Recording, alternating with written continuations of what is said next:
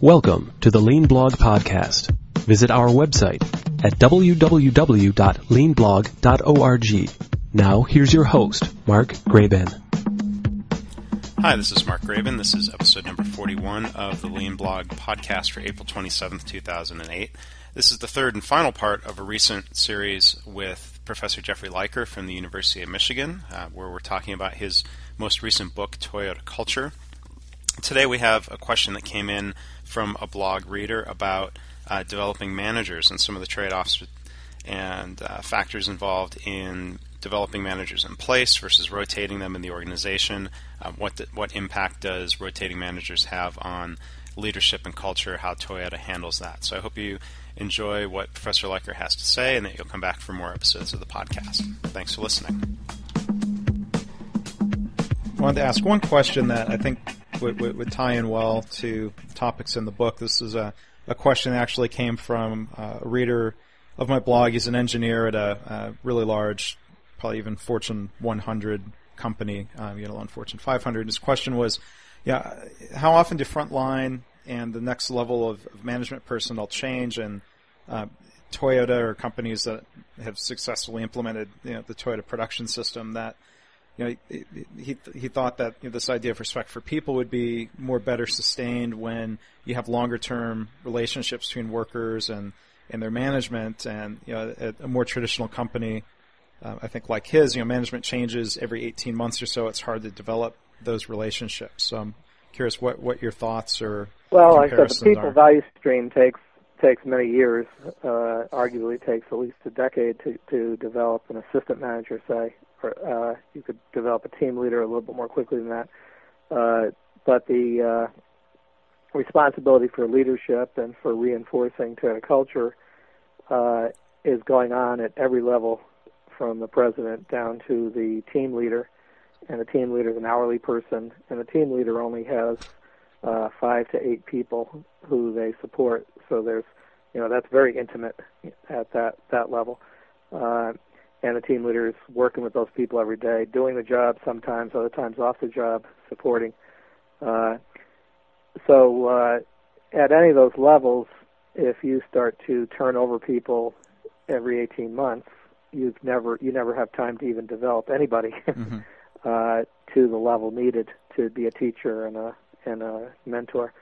So you need some sort of critical mass. I don't know exactly what that percentage is, whether it's 50% or 70% or 80%, but you need a core ma- core critical mass of people who stay there and who continue to learn, and then you can afford to have some turnover and movement. Uh, as long as you have that critical mass, like I said, I don't know exactly what that number is. Now, Toyota actually does move people around inside the company to develop them, and that's part of that people value stream is that you, they want people to continually to grow and develop to the extent they want to. So one one person may be happy to be a team leader and stay a team leader and they want to stay in that area and they want to stay on day shift and to advance they need to go to night shift or something like that. So that person stays a team leader for 25 years and that that happens. And then but somebody else wants to move high they want to move to uh maybe they want to learn maintenance or they may move them to the the Kaizen group or to a pilot team that introduces new products. And of course, when they do that, they're taken out of their role, mm-hmm. and now that uh, group has to replace them. The group leader would then be responsible for figuring out. The group leader is responsible for knowing the next three people in line to be team leaders mm-hmm. who come from the group, and those people should already be trained and ready to go when he loses a team leader to the pilot team. Uh, so now, if you change too many people, if the group leader changes at that same time and all the team leaders were to change, that work group is going to be in trouble, and then they have to move people from another part of the plant, and that they'll you know they'll find experienced team leaders and group leaders to rebuild that group, and then of course that group is now weaker, so it it has a domino effect. But that's the kind of you know, movement they do. Mm. Uh, and then at a higher level, if uh, a general manager leaves, they have to have assistant general managers there to take their place. and occasionally they have to hire somebody from outside. And when they do that, uh, they have to find somebody with who already has the characteristics. Fortunately, there's other companies like Subaru or or uh, or NUMMI uh, where they can find people with similar sorts of experience. Mm-hmm. And then they have to be surrounded by people who've been there for a long time who can then teach them and indoctrinate them. They have to have the mentality that I'm here to learn. I'm not here to lead and and, Yeah.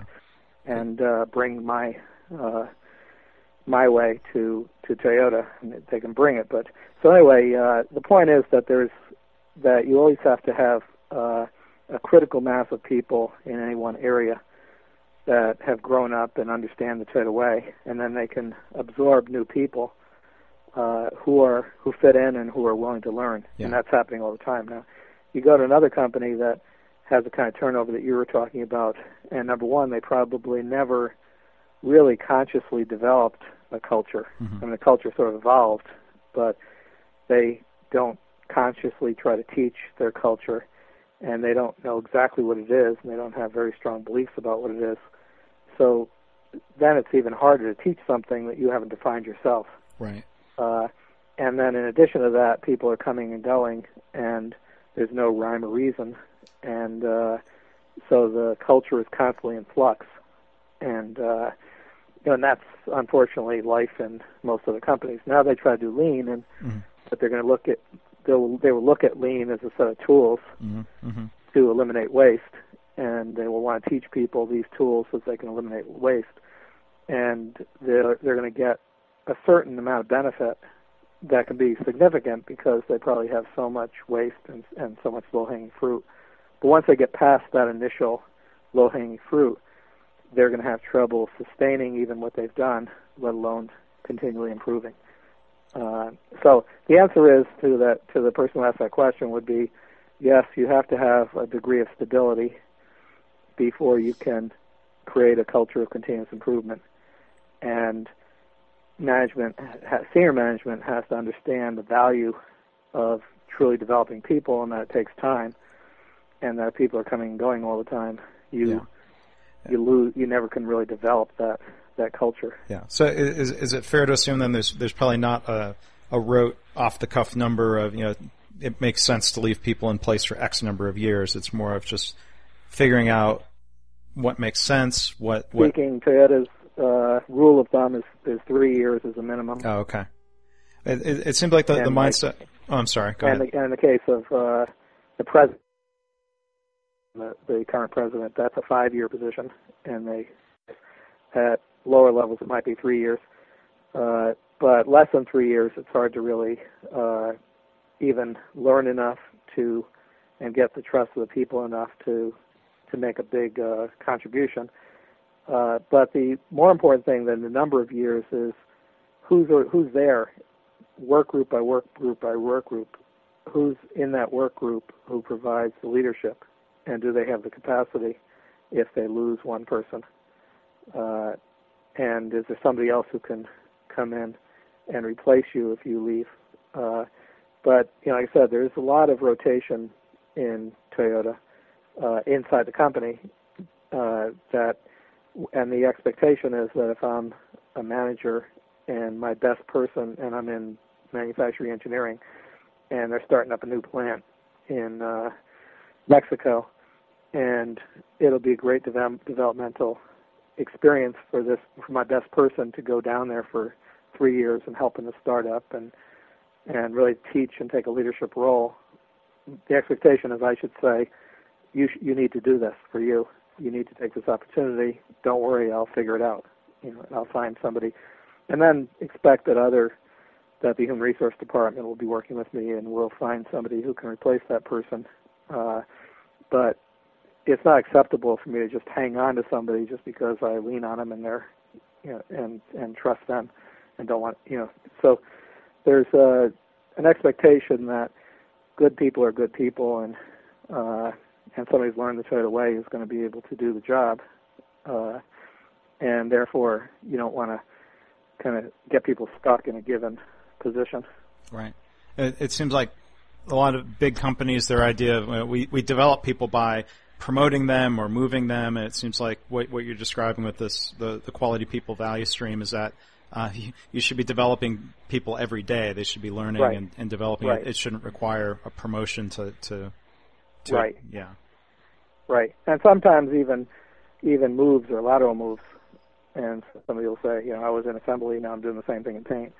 I have so much to learn, and I have to learn that before I could go up to a general manager level. And they're willing to to move for for two or three years at a at a lateral level because they know there's something that they need to learn. Yeah.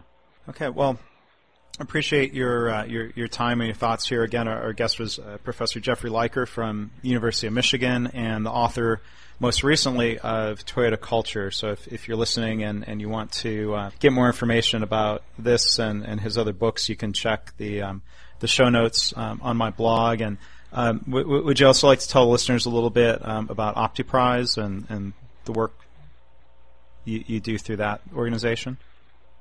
Uh, well, we, it's a private consulting company, and uh, we've been working with uh, companies just as any other consulting firm. Our we try to stick to the Toyota philosophy and teaching the Toyota way, and taking the perspective that we're teachers and uh, and coaches, and and we're not going to do it for you, and we're not here to implement X Y Z tool and and get this amount of cost savings uh, we're here to develop your your people to uh, understand this this lean mindset, and uh, so and so we're trying to transfer the knowledge.